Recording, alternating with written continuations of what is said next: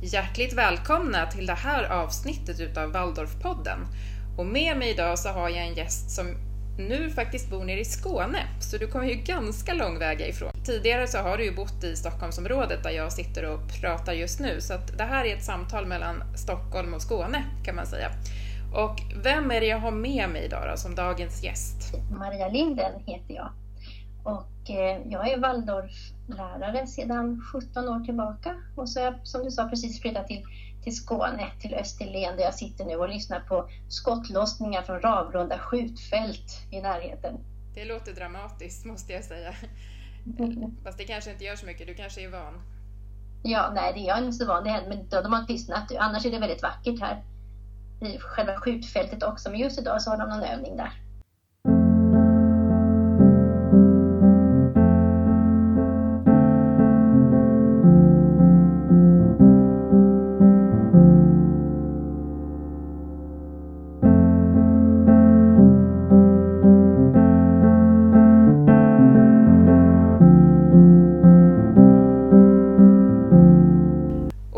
Igen så hälsar jag dig hjärtligt välkommen till det här avsnittet och jag skulle vilja veta hur du kom i kontakt med Waldorfpedagogik för första gången. Ja, jag får backa tillbaks väldigt långt tillbaks och, och det visste jag inte om då att jag kom i kontakt med Waldorfpedagogiken för den allra första gången. Men nej, jag gick på en skola som heter Franska skolan när jag var liten och i klass 5 och 6 hade jag en klassföreståndare som var väldigt speciell och ja, vi gillade honom men han var, han var rolig. Och vi gjorde olika spel och han, han hade med sig speciella morötter när vi hade julbasarer och, och någon gång åkte vi till Kristofferskolan som en skola hette och visade våra spel och de, de kom till oss ibland. Och det visade sig då långt i efterhand att det där var ju Hans Möller som arbetade på, på den här skolan medan han startade upp Ellen Key-skolan. Så det var mitt, mitt allra första möte med Waldorfpedagogiken.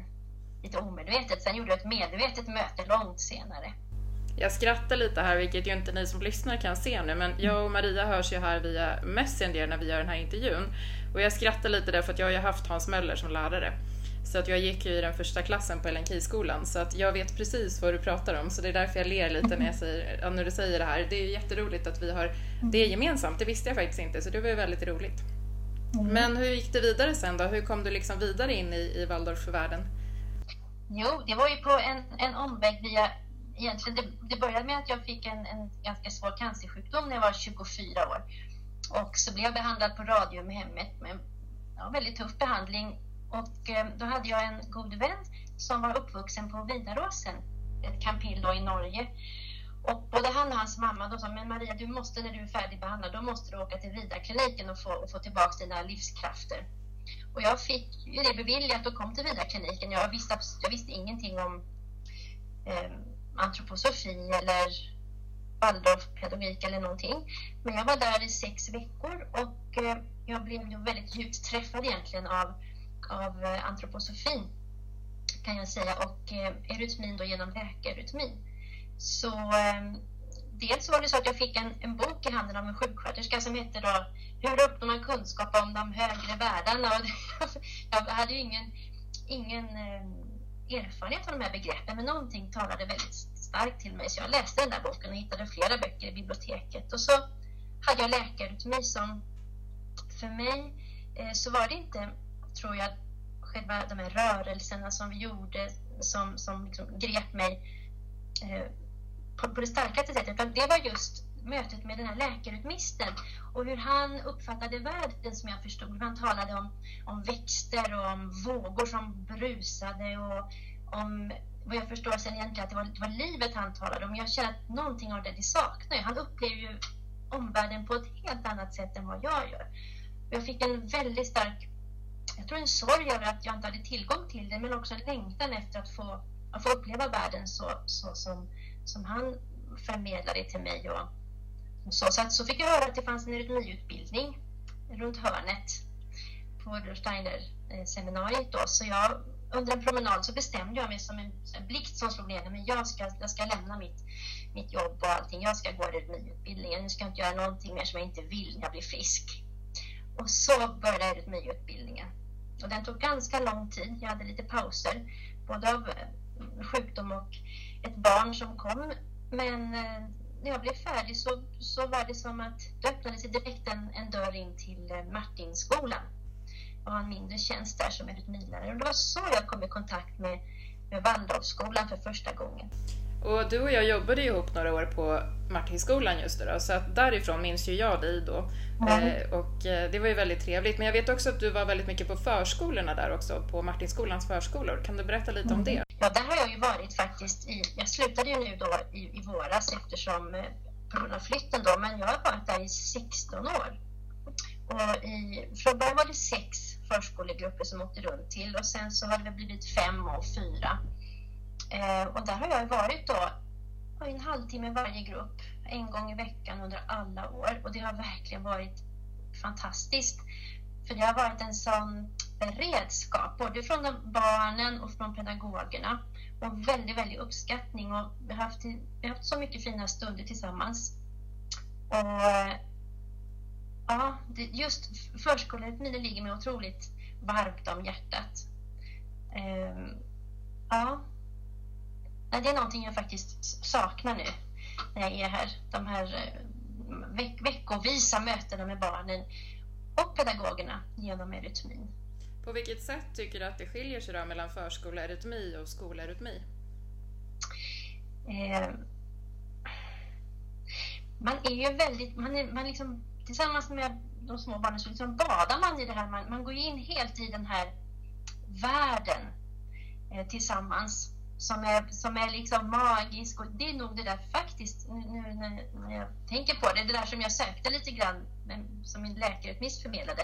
Man är ju helt inne i den här blomman och de små, små, små dvärgarna som hackar i skogen. Man är så tillsammans helt inne i det här och det är en sån rörelseglädje och självklarhet egentligen för barnen med just också de här eh, eurytmirörelserna som som är så, som kommer så naturligt, som är på något sätt, de, de, de, fort, de är ju så små, de fortsätter ju liksom skapas fram och rytmiseras fram här i, i, sin kropp här på jorden så att det är väldigt självklart, det är väldigt roligt, det är otroligt. De är väldigt humoristiska också de små barnen, det är väldigt mycket humor, vi har väldigt roligt. Det låter verkligen så, det låter mm. precis som du säger som att du saknar det jättemycket. Mm. Men du kanske får möjlighet även nere i Skåne att fortsätta med det någon ja. gång, det vet man ju inte. Nej, det vet man inte. Det, det, det, hoppas jag. Ja, jag tänkte komma in på en sak som brukar vara lite känslig att prata om och det är ju det här vad vi som har gått i Waldorfskola tycker om eurytmiundervisningen. Man kan ju se när man pratar med tidigare elever som har gått i Waldorfskola och också med nuvarande elever i Waldorfskolan att det där varierar ju väldigt mycket vad man tycker om just eurytmiundervisningen. För vissa kan det ju vara så att det är ett rent trauma och för andra så är det så här, ja, men det är kul ibland och ibland är det inte alls kul och sådär. Och vissa tycker att det är roligt hela tiden. Så då måste jag ju försöka ställa den här frågan till dig som jag tror är ganska svår att besvara egentligen och det är just varför har vi eurytmiundervisning i Waldorfskolan? Vad, vad leder det till? Ja, jag har jobbat då framförallt på Örjenskolan Jag har jobbat i 14 år och jag måste säga att det har varit en väldigt fantastisk skola att arbeta på som eurytmilärare för det har varit så goda förutsättningar. Det var så stöttat av klasslärare och eh, verkligen förstått av klasslärarna.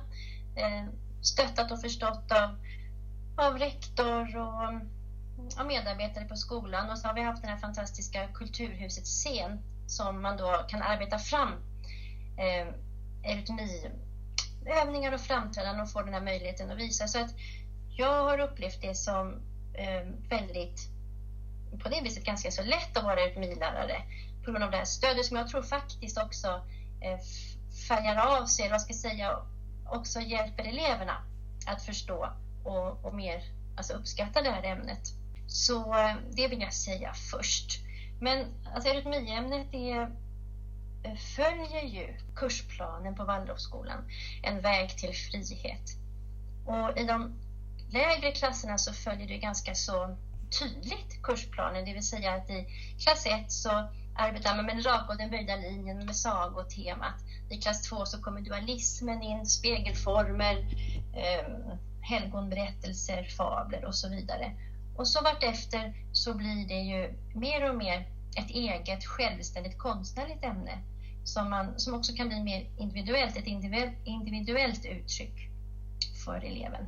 Det finns ju så många skikt man kan, man kan prata om eurytmi och, och vad, vad, det, vad det är bra för. Men jag kan säga, eh, som jag då som säkert kommer prata om sen, har arbetat en hel del eh, i min masterarbete om relationens betydelse, så är det ett ämne där man övar sig att vara tillsammans. Man övar den relationella kompetensen, att arbeta tillsammans.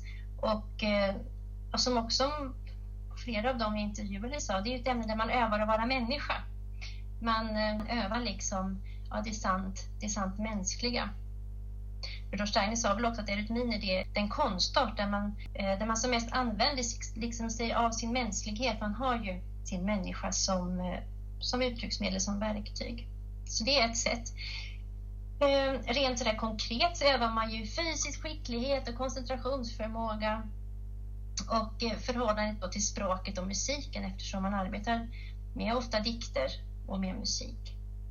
Eh, det som man kanske mest tänker på när man talar om eurytmi, det, det är ofta när man träffar någon som har gått waldorfskola så säger de jag kan säga mitt namn med eurytmi och så, och så säger man sitt namn med eurytmi. Eh, och det är ju då att man arbetar med eurytmirörelserna för, för framförallt ljuden, konsonanterna och vokalerna. Och här är det ju så att man arbetar med, med de här språkljuden och rörelserna som, som eh, formkrafter. Att man med rörelserna arbetar med formkrafter, med livskrafter. Och det, i läkarutbildning så blir det mer eh, specifikt riktat emot olika platser i kroppen, något, något organ, en del av kroppen där det har inträtt en svaghet eller en obalans. Och så går man eh, in dem riktat med de här eurytmirörelserna för att, för att stärka upp formkrafterna i just de här delarna. Jag är ju inte läkarytmist, men det är så jag har förstått det. Och i rytmin så arbetar man mer allmänt med de här gesterna för ljuden i, i ehm, till exempel när man arbetar med, med dikter och så. Det är ju en del av eurytmin. Och på så vis så kan man säga att man arbetar med, med de livskrafterna, med formkrafterna som för att helt enkelt eh, ja, stimulera livskrafterna, bli pigg. Jag känner igen mig i det där med också att man blir bra på, på dikt och musik. Mm. Jag tror ändå att det är ganska många av mina före detta klasskamrater och även jag själv som faktiskt uppskattar musik och dikter och poesi mm. och även litteratur på ett annat sätt. Mm. Mycket tack vare erytmin, men vi kanske inte riktigt förstår att det är kopplat till det alla gånger. så. Eh, men jag har till exempel märkt att jag har fått en annan takt och rytmkänsla tack vare erytmin. Eh, och just det här som du pratar om, att man blir liksom medveten om sig själv. Att det är mycket lättare mm. liksom, när du befinner dig i en, ett rum eller när du befinner dig utomhus, att du orienterar dig snabbare. Var är jag någonstans mm. i förhållande till min omgivning och så vidare. Ja, ja. Kan det stämma? Det kommer eller? Ja, jo, det kommer jag ihåg. Du brukar referera till, till just eh, det är ofta i sjuan, åttan som, som, som, som det kan vara lite kämpigt och man undrar varför gör vi det här för? För det är ju något, kompisarna i andra skolor gör ju inte det, varför ska vi göra det? För man ser det inte ute i samhället, man ser det inte på TV. Det är ju lite obegripligt.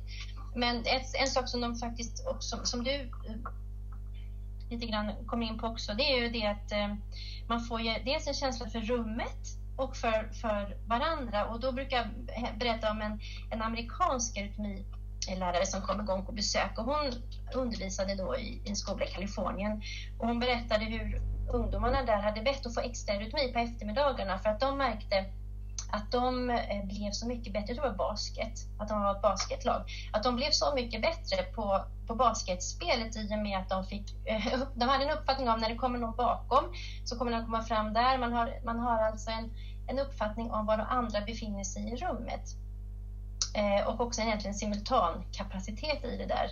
Så eh, hon tränade då ganska mycket, ja, framförallt var det nog killar där i övre tonåren som hade önskat det. Och det, det, kan jag förstå. Jag vet också en gång så var det en pappa i en, som tränade fotboll som undrade om inte jag ville komma in och göra eh, lite övningar med det här fotbollslaget inne i Järna. Och det tror jag att någon annan tog på sig. Jag tror inte jag hade möjlighet då. Men så, så det är ju någonting man verkligen tränar socialt. Ett, ett samspel i rummet med alla de här fysiska kropparna. Nu när vi samtalar så befinner ju du dig sedan den här terminen nere i Skåne. Och du har ju fått en väldigt speciell tjänst där, så tycker jag i alla fall att det är och det skulle jag vilja att du berättar lite mer om. Ja, jag börjat arbeta på Lunds Waldorfskola i Hardeberg utanför Lund som Waldorfpedagogisk handledare. Och, ehm, och det innebär eh, framförallt att jag är ute med klassrummen och så hospiterar jag de olika klasserna med de olika klasslärarna och iakttar och är med och sedan så, så får jag reflektera och, och sedan så har vi då eh, samtal med, med handledningssamtal med klasslärarna. Eh, så det är den ena delen av arbetet.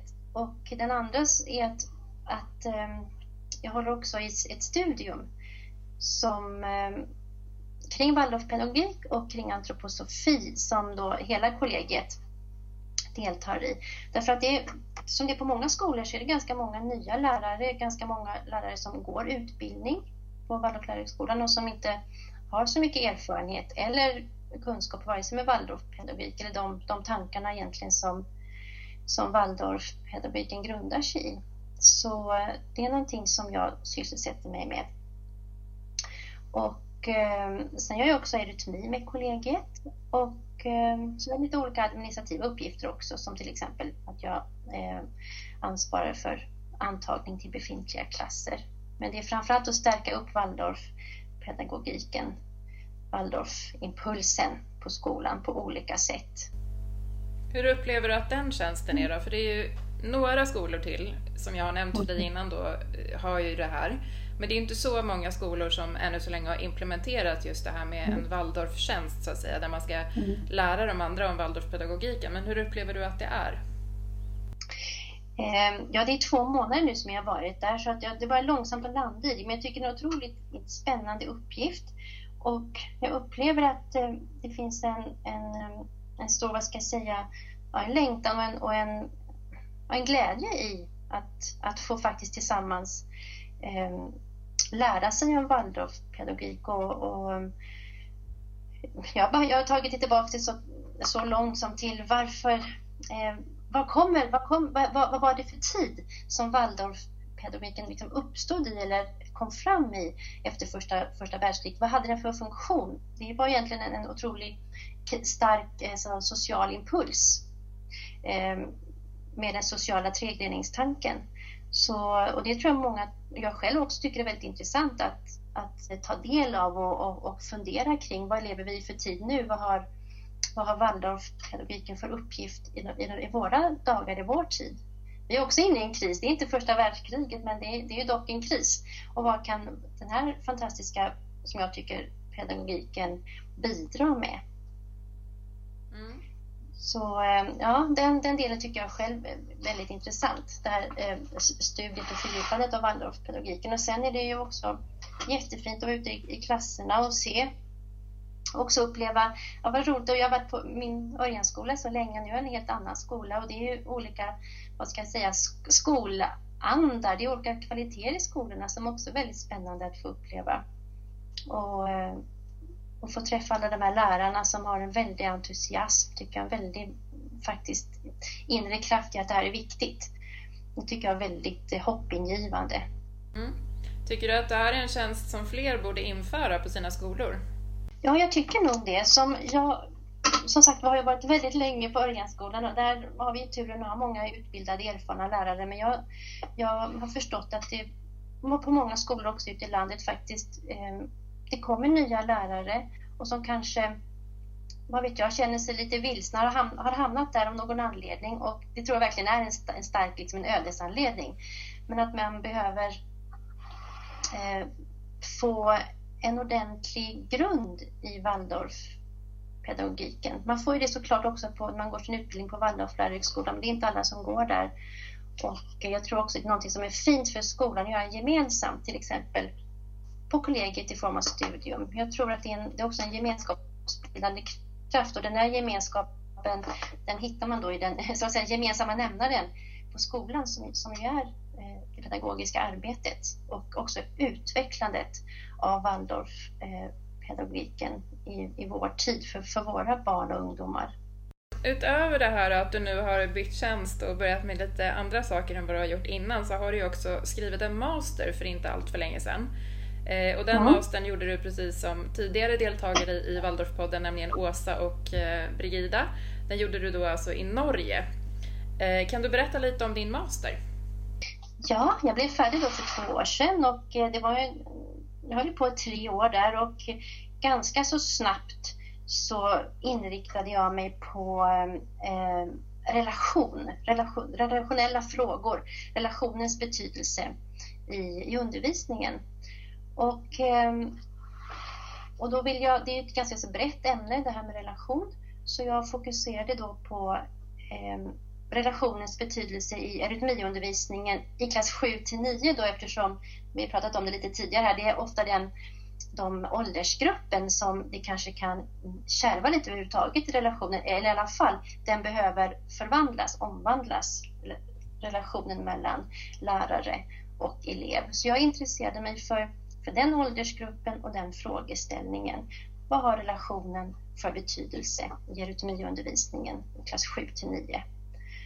Och jag eh, hade då fyra eurytmilärare som informanter som jag intervjuade och eh, ja, kom så småningom då fram till ska säga, ja, svar på min, på min forskningsfråga som ja, resulterade i den här uppsatsen. Då. Det visade sig ju då att egentligen så det handlade ju, det relationsarbetet, det handlar ju om dels att skapa relation, eh, sen att fördjupa relationen och att upprätthålla relationen. Och då är det olika strategier som som i alla fall då mina, som jag intervjuade lärare använde sig av. Som, eh, ja, som var intressant att ta del av. Och det var så spännande var också att ja, men det där gör ju jag också, men jag hade inte riktigt fått upp ögonen för det. För det blir ju ofta så att man gör saker ganska omedvetet. Och så omedvetet så fungerar vissa saker och så håller man sig till dem och så tar man bort vissa saker. Men att när man börjar luska lite och sätta lampan på det där så kommer det fram saker som, som egentligen är väldigt intressanta och som kan också hjälpa andra att få ta del av i, eh, ja, överhuvudtaget, men då just i mitt arbete då när det gäller att skapa relation eh, och behålla relationen och fördjupa relationen. Och, och också funderingar kring vad betyder egentligen relationen i min undervisning. Dels kan man ju se den som en förutsättning för undervisning att relation bygger på att jag har en fungerande, eller undervisningen bygger på att jag har en fungerande relation både till elevgruppen och till de enskilda eleverna. Men också eh, att relationen i sig själv är meningsfull, har betydelse för, för läraren. Om man vill läsa din master så kan man ju säkerligen göra det då på den hemsidan eh, alltså som mm. finns där då på Rudolf Steiner högskolan i, i Oslo. Ja. Eh, vad heter den för något ifall någon letar efter den? Relationens betydelse. Eurytmilärare, eurytmilärare reflekterar över sin undervisning i klass 7 till 9. Den ligger där på, det står Master Thesis. Så klickar man på eh, 2018 levererade jag in den. Mm, bra. Då kan man läsa både din master men också Åsas och Brigidas där då. Fast Åsa och Brigida släppte sina nu 2020. Eh, och de finns som sagt med i tidigare avsnitt. Ja, och Johan Gren har vi också där på samma år som jag, 2018, om berättande undervisning. Ja, och honom tänkte jag ta en intervju med så småningom i Waldorfpodden också, så då ska han få berätta mer om det. Jag tänkte fråga dig om det är så att du har någon speciell årskurs eller några speciella moment i någon årskurs där du inom erytmiundervisningen känner att det här tycker jag extra mycket om att undervisa eller förmedla till eleverna? Mm. Eh, jag tror jag går in på det här med, med speciella årskurser, för då har jag nog egentligen tre favoriter och de, är liksom, de har en sorts följd. Det är klass 1 då, som är den allra första årskursen och det brukar vara så roligt för de det är sån hängivenhet och det, blir, det är så underbart med de här klass 1-eleverna och hur de, hur de kommer in i den här speciella världen och stämningen. Ehm, det är väldigt lätt, det är väldigt lätt att arbeta och väldigt roligt. Så det, av den anledningen så är det en, en, en stor favorit. Också väldigt, det, det är faktiskt väldigt roligt att få introducera en klass i eurytmiämnet och hur man bygger upp den här introduktionen så att det ska egentligen bära de här kommande ja, nio åren för min del eftersom jag brukar inte undervisa på gymnasiet. Så eh, tycker jag det är en viktig uppgift och jag tycker den är väldigt rolig. Sen tycker jag att klass 7 är rolig för det, är så, det, är så, det kan vara så jobbigt med, med motstånd, och den här tyngden som kommer in och så ska man försöka lura sig fram här. Hur ska jag, hur ska jag nå eleverna? Vad ska jag hitta på för någonting? Och där får man vara både så flexibel och försöka vara lyhörd och försöka vara sträng och försöka vara rolig. Så det där, det liksom, man får aktivera sig väldigt för att eh, eh hitta nyckeln till, till den här gåtan i just den här klass 7. Jag tycker klass 7 brukar, brukar ha den, liksom, den kvaliteten. Och sen tycker jag att klass 9 är jätterolig också för då har, de kommit, då har eleverna ofta kommit igenom det här och så kan man arbeta tillsammans, liksom mer som, vad ska jag säga, man är ju alltid jämlika men man är ändå en, en, en mer ledarauktoritet i de yngre klasserna som ska, som ska dra. Men här i klass 9 så kan det verkligen bli, dels att de blir mer självständiga och man märker att de, att de har tagit till sig rytmien, de kan arbeta med det och de tycker faktiskt att det, att det, att det är roligt och, och, och, lite spännande att bli, att bli självständig i det. Um, så det tycker jag brukar vara jättefint i klass 9. Att få också arbeta med brukar arbeta med ett större musikstycke som har visat fram till, till sommaravslutningen. Och eh, det har varit jätteroligt, jättefint. Så klass 1, klass 7 och klass 9 väljer jag idag i alla fall. Spännande! Då har mm. vi i alla fall eh, en årskurs gemensamt och jag gillar ju att undervisa i klass 9 så att jag förstår vad du menar. Det är som att komma in i en värld som har varit stängd i några år brukar jag säga och så plötsligt har den öppnat sig igen och det går att kommunicera sådär. Eh, så att det är väldigt spännande faktiskt. Men så tänkte jag fråga dig, sedan några år tillbaka så har vi någonting som heter Eurytmifestivalen. Eh, kan du berätta lite om hur det kom till? Ja, det kom till på det viset att 2012 så, så var jag en av dem som grundade en ny förening, Föreningen för eurytmipedagogik, som då vill stödja eh, eurytmi, den pedagogiska eurytmin i Sverige, som riktar sig då framförallt till eurytmipedagoger, men det är också pianister som spelar för eurytmin och andra som bara vill stötta eh, den pedagogiska eurytmin är ju välkomna att vara med i den här föreningen. Och ganska snart, jag tror det var redan ett år, ett år efter, det vill säga ett år efter grundandet, det vill säga då 2013, så kom Marina Ubilla som har varit väldigt verksam, en otrolig eldsjäl i det här med Eurytmifestivalen. Eh, hon kom fram med den här impulsen till att göra en skolerytmifestival. Och sen har ju det fortsatt. Det skulle varit den sjunde i ordningen eh, nu i våras, men den blev då inställd som så mycket annat på grund av, eh, av eh, coronaepidemin. Men den har varit otroligt välbesökt. 300-400 elever har kommit varje vår och deltagit i festivalen. Den brukar sträcka sig över två, två dagar och det har varit workshops, det har varit föredrag, det har varit eldshow på kvällen, sagoberättelser, det har varit då eh, det, framförallt det som många verkligen pratar om och vill komma igen till, det är diskot som brukar vara en kväll. Eh, och sen då det huvudsakliga att faktiskt visa varandra och titta på varandra eh, ur erytmiarbetet. och det kan vara väldigt väl genomarbetade föreställningar med dikter och musikstycken och det kan också vara enklare saker som är mer ur verkstaden. Men vad som har varit otroligt påtagligt det är ju det där intresset och res, alltså respekten för varandra som eleverna har visat när de sitter i publiken. Det har varit riktigt, alltså väldigt berörande att få uppleva den här ehm, gemen, gemenskapskänslan och eh, jag vill understryka det här med respekten för, för varandra och den ja, kärleken som man visar till varandra, att man faktiskt står där på scenen och faktiskt visar sig i ett ämne som, som ehm, är unikt för Waldorfskolan. Och ehm, jag tror att det har gett en känsla av en gemenskap också för Waldorfskolevärlden, att de här ungdomarna från 7 till 12 har det brukat vara, att de har ett forum att träffas också, träffa varandra. Så det har varit väldigt lyckat och som sagt Marina och Bill har varit helt fantastiska och fortsatt, fortsatt att driva det här vidare tillsammans med andra eh, såklart engagerade medarbetare. Men det har varit väldigt roligt att det har, att det har liksom fått gro fram, spira fram då ur, ur föreningen. Mm, och det som jag tycker är så häftigt med Rytmifestivalen, jag har ju varit med på Rytmifestivalen som alltså suttit i publiken eh, tre ja. år och det har ju varit helt underbart så att man har ju känt varje år att man vill tillbaka så därför blev jag så ledsen att det ställdes in i våras men det var ju av mm. naturliga skäl då tyvärr. Ja. Eh, men man håller ju tummarna för att det här ska fortsätta även fast vi har en coronapandemi just nu och eleverna har ju verkligen älskat att åka på det här så att jag vet mm. att det har varit så här stor sorg bland vissa elever de åren som det kanske har varit fullt och sådana saker till och med för att det är så pass populärt och det är ju helt fantastiskt att eurytmin har hamnat i ett annat slags ljus kan man säga då genom de här festivalerna. Ja, nej, det, det, det är verkligen ett, ett, ett jättelyft för, för ämnet, men jag tycker också för hela Waldorf, den gemensamma Waldorfvärlden som jag tycker skulle försöka hitta ännu mera forum att, att samarbeta och träffa varandra. Mm. Man kanske ska göra lite musikfestivaler eller ja, geometrifestivaler eller något annat, vem vet? Ja.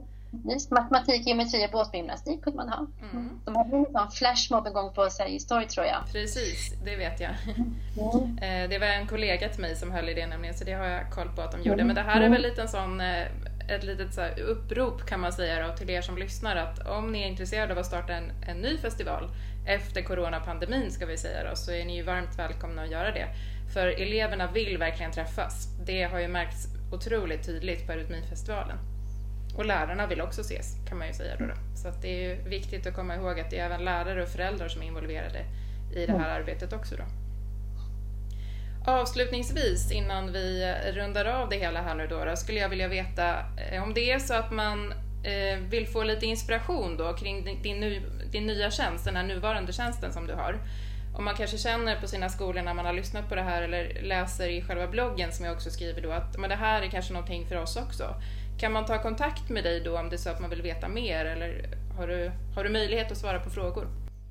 Ja, jag svarar jättegärna på frågor. Eh, jag tycker det är, en, det är en väldigt, väldigt spännande tjänst och jag tänk om den skulle finnas på alla skolor. Det behöver inte vara en heltid, men att det fanns någon som fanns på varje skola för att verkligen se till att oj, det, det, det, är, här, det är Waldorfpedagogik vi bedriver och det är fantastiskt och hur kan vi utveckla den vidare och hur kan vi eh, på vilka, alltså, jag tror att det är verkligen ett, ett eh, vad ska jag säga, Waldorfpedagogiken, pedagogiken, den är så otroligt inspirerande.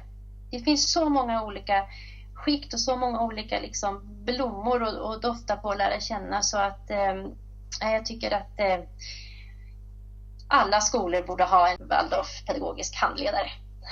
Mm. Då hoppas vi att de tar till sig det, de som lyssnar och också att ni mm. då ute på skolorna kanske får tid och inspiration till det. Om ni inte redan har en Waldorfpedagog så att säga som lär ut de här sakerna, för det vet jag att några skolor har också ute i landet, men det är inte så många än så länge, så att det här kan ju verkligen vara ett tips till de skolorna som inte har infört det. Då säger jag stort tack till dig för att du har varit med i det här avsnittet utav Waldorfpodden och jag hoppas verkligen att det går bra nu med din nya tjänst och bra nere i Skåne och vem vet, vi kanske hörs igen någon gång i framtiden.